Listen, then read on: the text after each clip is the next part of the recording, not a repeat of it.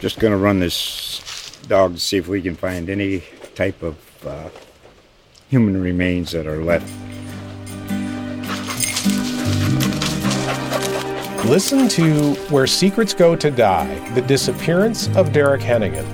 From the Detroit Free Press, a new podcast set in the woods of Michigan's Upper Peninsula. Available on Apple, Spotify, Freep.com, or wherever you get your podcasts. A woman is charged with sexually assaulting a cable TV technician. Weight plates are used during a robbery and attempted murder charges filed and the man accused of causing a crash and massive traffic jam on Interstate 95 earlier this month has been indicted. These stories and much, much more on episode 17 of Crime Time for Friday, May 25th on FayObserver.com, featuring Fayetteville Observer Police and Crime reporter Nancy McCleary. I'm Sonny Jones. On the podcast, we'll look at issues involving crime, courts, and public safety, highlighting stories in the news. And a reminder anyone we discuss who has been charged with a crime is presumed innocent until found guilty in a court of law. Let's get started, Nancy. It is a busy one today. Yes, Sexual assault, a serious issue, a serious crime. Rarely a week goes by that Nancy and other Observer reporters are not writing about a sexual assault in our area.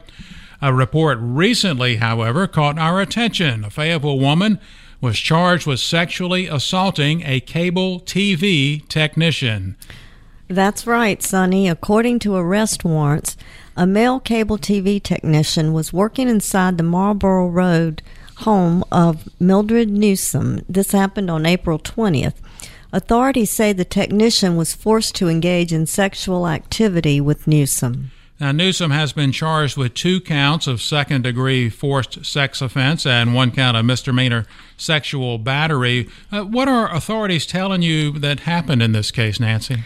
Well, the man was waiting on a piece of equipment to be delivered and he was sitting in a chair when Newsom took his hand and put it on her breast, the warrant said. Um, she then forced the man to engage in two sex acts. The man left the residence immediately afterward and notified his employer.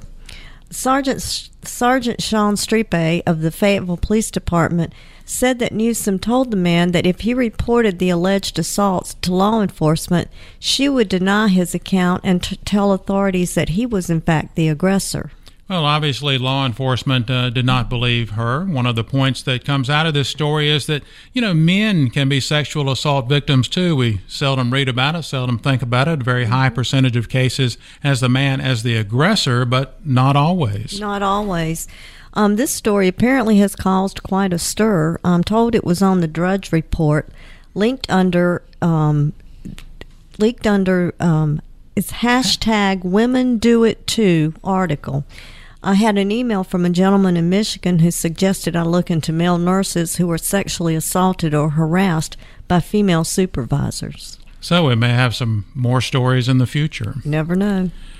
Our next story Richard Anthony Jones and Amanda Britt Jones, no relation, by the way, both of Fayetteville, have been arrested for allegedly conspiring with Woodrow Sidney Taylor of Parkton to break into a house and beating the occupant with weights, according to warrants in the Cumberland County Magistrate's Office. Authorities say Taylor and Richard Jones went inside the residence of Rodney Barnes of Desmond Drive between 10 and 11 p.m. on Tuesday, May 22nd. The men hit Barnes in the head and upper body with a 35 pound weight plate and a 5 pound dumbbell weight. Mm, man, that's, that's, that's got to hurt. Barnes, needless to say, suffered serious injuries, although no details were available. What about charges about the three alleged intruders, Nancy? Well, Amanda Jones has been charged with first degree burglary and conspiracy, while Richard Jones and Woodrow Taylor also have been charged with those two charges, plus attempted first degree murder and assault with a deadly weapon with intent to kill, inflicting serious injury. And with those charges, if found guilty in court, it seems like they'll be waiting a while until they have a taste of freedom again on their plate. Yes, criminals are lawbreakers. Did you know that, Nancy? Oh no. Yeah, well, no. you know, I mean, th- this is this is why we do this podcast to, exactly. to get the word out on stuff like that. Hence the name for committing I committing crimes. gainfully employed. Yes. and and well, I don't know if I want to say thankfully or not, but but whatever. but anyway, hence the name for committing crimes. They're criminals, but sometimes you must give them some credit for ingenuity. You know, we've heard about it. Uh, I mean, some of these people that are involved in this type of stuff pretty smart when when if it just wasn't illegal. Yeah, exactly. But uh, anyway, uh, you, you, may give them some credit uh, as you're booking them into jail. Our next story is such an example. Whoever came up with this idea put some thought into it. Indeed, they did. Two men were arrested in connection with an ongoing Harnett County Sheriff's Office investigation into a multi million dollar drug operation involving the trafficking and transportation of methamphetamine. I hate that word.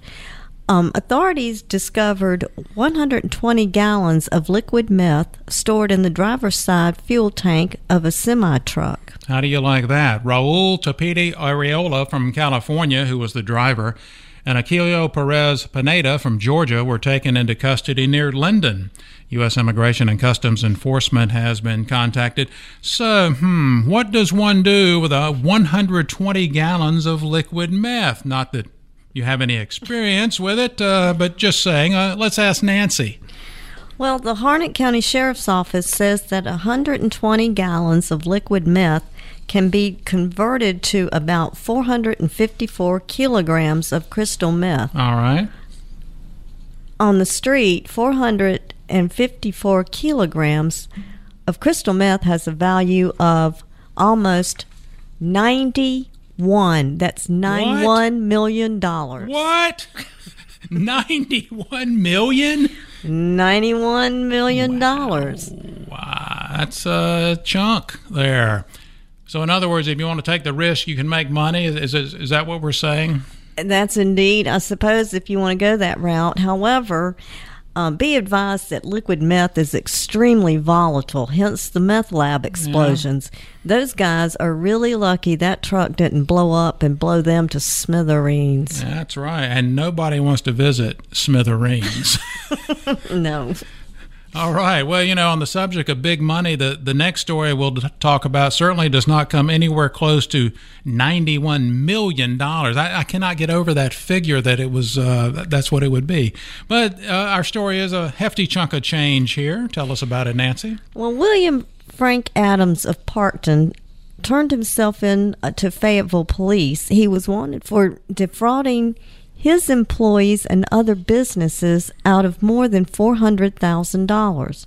That is a chunk of change. That's a chunk I mean, of change. you know, pales compared to ninety-one million, but but truly. Still. But um, arrest warrants said that in September, Adams con- contracted with Express Employment Professionals in Fayetteville to provide workers for his business Carolina Transitional Services, and I'm told it was some sort of a rehab or halfway house. Okay. Um, between September 19th and December 15th, Adams incurred a bill of $442,741. On three occasions, his payment was drawn on an account with a negative balance, Warrant said. He's also accused of hiring Right Way Safe and Lock Inc. in Fayetteville for services that totaled 9,236, giving the owners bogus information to avoid paying his bill. And last but not least, Adams allegedly forged a check for $2,693 and used the money to pay his 53 employees. Now, that alone resulted in a charge um, called possessing more than five counterfeit checks. And adding insult to injury, Adams is accused of paying workers with forged checks in the last half of December. That's uh, tough news for those workers. And, uh, you know, I don't know if this is actually correct, but about twenty seven hundred dollars for fifty three people. That's uh, I thought the same thing. Yeah. Wow. hmm. Um, that's not good. We'll see how that case turns out. Well, yeah, we're, we're on the topic of big money this week for some reason. Well, obviously. Uh, and, yeah, we both wish we had some big money. But, uh, but anyway, this story the accused mastermind of a criminal gambling enterprise in Cumberland County has been sentenced to 18 months in federal prison, according to a news release from the U.S. Attorney for the Eastern District of North Carolina. 50 year old Kiet Vo pleaded guilty earlier this year to one count of conspiracy to conduct an illegal gambling business. Um, that's right. Vo surrendered to lawmen a day after the December December 2015 raid of four businesses and the arrests of eight others, which included his wife. It was the culmination of a 16 month investigation by the Cumberland County Sheriff's Office, then led by Sheriff Moose Butler. Lawman said the Vo organization had between 8 and 10 gambling machines in operation at five locations in Fayetteville. Investigators discovered that the weekly profits from the illegal gaming businesses were between twenty-five thousand and sixty thousand dollars. Wow, that's a chunk of change. That we, we are on this chunk of change. You know, yes, under a plea are. agreement, Vo agreed to forfeit property, including more than two hundred thousand dollars located in Fayetteville banks. His wife, Fong Trong, pleaded guilty in February to the conspiracy and agreed to forfeit the same property as her husband, court documents said. She is scheduled for sentencing during the July 10th term of U.S. District Court. And, uh, you know, for those of you listening at home, your homework is uh, what's 60,000 times 52? That'll give you the yearly total. There you go. You may remember this story from a couple of weeks ago. If you were traveling north on I 95 on the afternoon of May 5th, you really remember this story from a couple of weeks ago the massive traffic jam that was caused by an accident and the ensuing incident. Raymond Lee Bryant Jr. of Roseboro has been charged with carjacking, carrying, and brandishing a firearm during and in relation to a carjacking, possession with intent to distribute marijuana and possession of a firearm in furtherance, love those legal terms, of a drug trafficking crime, says the Office of the U.S. Attorney for the Eastern District of North Carolina. He could face a minimum of 55 years in prison. Now, that's the legal mumbo jumbo of what happened. Nancy, refresh our memory in, in plain English, if you will, exactly what happened on I 95 earlier this month. Well, on that day, May 5th, Bryant wrecked his Ford Ranger pickup truck that he was driving, and he was on Interstate 95. Um, I believe he was going north. But once he wrecked his truck, he got out of it carrying two uh, shotguns, I believe it was. He approached a tractor trailer that was stopped on the highway, fired a shot at the cab of the truck, then the, forced the driver and passenger out of the cab. He got behind the wheel of the semi, put it in reverse, and jackknifed, blocking both northbound lanes. And if that's not enough, there's more. Oh, it was just getting started. Bryant got out of that rig and tried to hijack a second truck, but he was unsuccessful. He then pointed a shotgun at two occupants in a Dodge Ram pickup truck.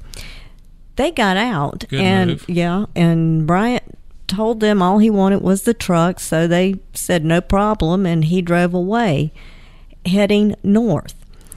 A 70 mile chase ensued, and he was finally caught near exit 149 in Nash County, which is the Rocky Mount area. Wow, what what a story! Yeah, Do you remember uh, how long traffic was tied up or rerouted on I-95 North that day? Because I'm guessing the accident scene, you, you have that, and there's going to be traffic there with the I-95, and then it, it's also a crime scene. Indeed, that's one good reason that I don't drive on I 95. Hey, you're a poet and don't know it. that you know, we could turn that into a bumper sticker. I'm sure the uh, Department of Transportation would would appreciate both of us for coming up with that idea. There you go. What else you got on? Uh, not not on that case, but uh, the next case. But, excuse me. This involves the sentencing of two men from Fayetteville who were charged and they were initially charged with three robberies that occurred in January of 2017, two of those being in Fayetteville, one being in Hope Mills. Two of them were at Subways, one in Hope Mills, one in Fayetteville, and a Pizza Hut in Fayetteville. Um, they are accused of robbing these restaurants at gunpoint, and in each incident, the men either covered their faces or wore hoodies or one and one would wave a semi-automatic handgun. The employees were forced at gunpoint to lie on the ground and told to stay on the ground for 10 minutes after the two men left. Often the two stole employees' phones. The men Calvin Jamal Spearman and Dontrell Lamar Wright were, in fact, indicted on charges of conspiring to commit a Hobbs Act robbery, which means interfering with business or commerce, and brandishing a firearm in furtherance of a crime of violence and aiding and abetting. Wright, this was um, they were sentenced today in the U.S. federal court, where Wright received a 19-year prison sentence, and Spearman was sentenced to 14 and a half years. This case, and I believe the um, I-95 hijack case. Mm-hmm. Um, those two I know, and I maybe Vo, I'm not sure, but these are all part of the U.S. Attorney's Take Back North Carol- Take North Carolina Back initiative, in which federal prosecutors work with local law enforcement and district attorneys to help reduce violent crime, drug trafficking, and crimes against law enforcement for two primary reasons. One being the federal caseload is much lighter than the locals, and federal prison terms are day for day. So, not good news if you're the one who committed the crime. Nope. But yeah, they they're getting really serious about it. You've seen it uh, in the media quite a bit, and uh, the uh, attorney's office going around the state with press conferences, and from the stories we report on here on Crime Time the last few weeks, They- they they are serious. They are they, serious. mean it. They are serious. I'll say that. And and I will say one thing about the Hobbs Act. Anytime you a crime is named after you, Right. that can't be good. Oh. Snap. Would that be true? I mean, uh, Well, gee, actually, I've been convicted of the McCleary Act. I mean, that that would just be, you know, that's a life sentence, the, isn't it? the? Hobbs Act was actually named um, for a congressman. I think his name was something like Okay, Sam well Hobbs, then- but Yeah, but it it, it, I read that on Wikipedia, so I know well, it must true. be true. That's right. Can't look good on a on a resume, but you know one part of this we mentioned the the federal part of it, working with local law Right. enforcement. Uh, just another story, kind of leading into that. Nine people were arrested Tuesday, May 22nd, in Bladen County, capping a three month undercover drug operation involving involving multiple law enforcement agencies. All nine of those arrested reportedly worked at Smithfield Foods and are accused of dealing in marijuana, cocaine, other controlled substances in the Tar Heel area, says the Bladen County Sheriff's Office. The uh, if you don't know, the Smithfield Foods hog processing plant is located just outside of Tar Heel. What I want to discuss, Nancy, in this case is the number of agencies working together. You know, in the past, we've heard about quote unquote turf wars, if you will, Right. among law enforcement agencies not sharing information, some agencies wanting to take credit, that type of thing. You've been covering the uh, the crime and police beats for a long, long time, in spite of still being and remaining only 29 years old. I find that amazing. What has uh, been your experience in agencies willing to to work together? Has it changed and improved over the years? Well, given that I um, have been doing this job since um, people were driving Flintstone cars, um, Here, Dino. I would I would have to say that I have observed through the years in different places where there has been some um, I don't want to call it hostility, but there's been a turf war between Yeah. usually between a city police agency and a sheriff's office, and I have seen that time after time after time. Um, what I'm seeing now is that agencies are much more willing to work together, and I think part of that has to do with the increasing um, amount of violent crime that, that we are seeing. Um, and a lot of it goes back to drugs. People may think drugs, you know, that that's not a violent crime. But when you consider what is happening in so many things with um, people being shot, break ins, um, things like this, guns getting on the street because uh, they've been stolen and maybe they get traded for drugs. I think there's much more. Um, much more willingness between all agencies, as we've seen with the federal um, agents. Um, I think there's much more cooperation now, and I think it's probably a great thing. Do you, do you think that the technology has helped in that area also, that the agencies working together and having the technology to immediately contact other sources where, you know, back in the Flintstones when, when you first started, you know, it was, uh, I guess, uh, you sent a, a parakeet or something. Yeah, you you just launched a bird, but truly the the technology has absolutely made it so much easier for um, agencies to interact with each other. Um, databases are now available that if you know that a wanted person is in Bladen County, then Fayetteville can just, you know, run down there and uh, pick him up or get Bladen to pick him up and bring him up. I, as a matter of fact, I noticed a Bladen County transport van outside the Cumberland County Detention Center today. So there's nobody um, I knew. I know. I hope not. But um, but it is. It's a good thing. It's a definite good thing. Well, it is good. They, they all they all need to be on the same team, and and just just from the stories we report on, it, it seems like you know they they are on the same team, and that's certainly something you need. Well, let's check the crime blotter. Theodore Lee Jr. has been charged with first degree murder in the May 1st shooting death of Winfred Alfonso Worthy. We mentioned this story last week. Worthy was shot multiple times in front of his residence on Mont Drive in Spring Lake in the afternoon. Now, last week we told you that Joseph Devon Murkison of Fayetteville had been arrested in the case, and police were looking for the second person. That was Lee. He was found in the Wayne County Detention Center in Goldsboro on an unrelated charge for attempted first degree murder. Also, the fourth person accused in the murder of Calvin Blackshire Jr. has been arrested thanks to a Crime Stoppers tip. Iona Deja Shamika Thomas of Fayetteville was found in Horry County, South Carolina. She is charged with first degree murder and robbery with a dangerous weapon. The shooting happened in January 2017 outside a motel on Cedar Creek Road. Police say Blackshire was robbed of his phone and his Air Jordan tennis shoes. I think what's made it really um, a memorable event is that an onlooker used a cell phone to live stream Blackshire for 10 minutes as he was dying instead of using his phone to call for help. That person was not a suspect in the case.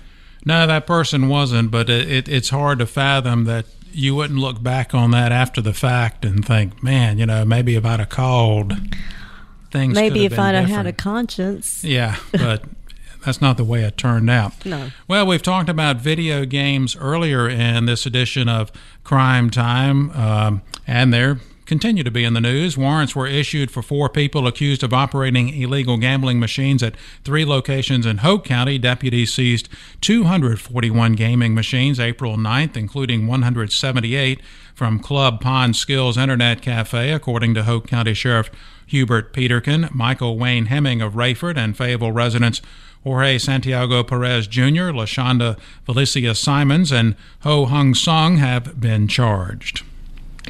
Also, Timothy Carl Givens Jr. of Fayetteville was wanted for robbing the Crestcom Bank in Hope Mills. He was found earlier this week in New York State, according to Hope Mills police. Givens is accused of robbing the bank on North Main Street at gunpoint on May 14th.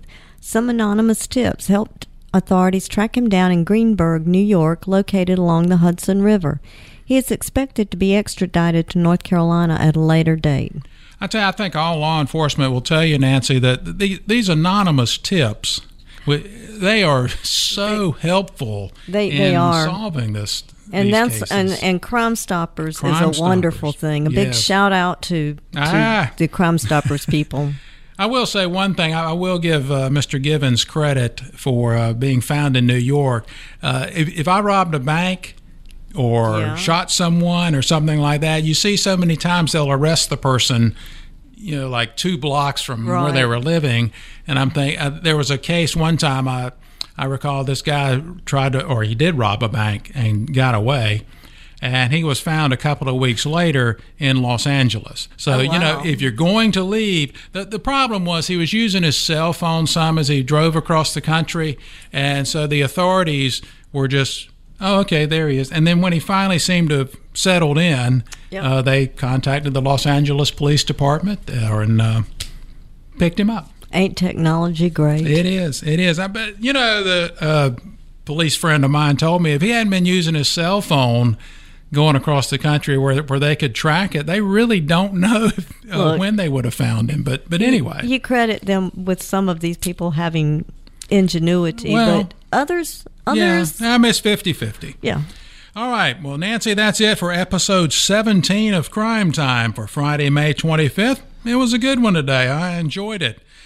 We welcome your comments and suggestions for Crime Time. And you can reach me, Nancy McCleary, by email at nmccleary, that's N M C C, two C's, L E A R Y, at fayobserver.com or on Twitter at FO underscore McCleary. And you can reach me, Sonny Jones, by email at sjones at fayobserver.com or on Twitter at FO Sonny Jones. We'd love to hear from you. Again, Nancy, thank you for your time and thank you so much for listening. Hope you'll tune in next time for the next edition of Crime Time. Just going to run this dog to see if we can find any type of uh, human remains that are left.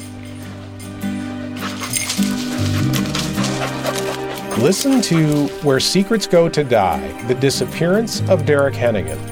From the Detroit Free Press, a new podcast set in the woods of Michigan's Upper Peninsula. Available on Apple, Spotify, Freep.com, or wherever you get your podcasts.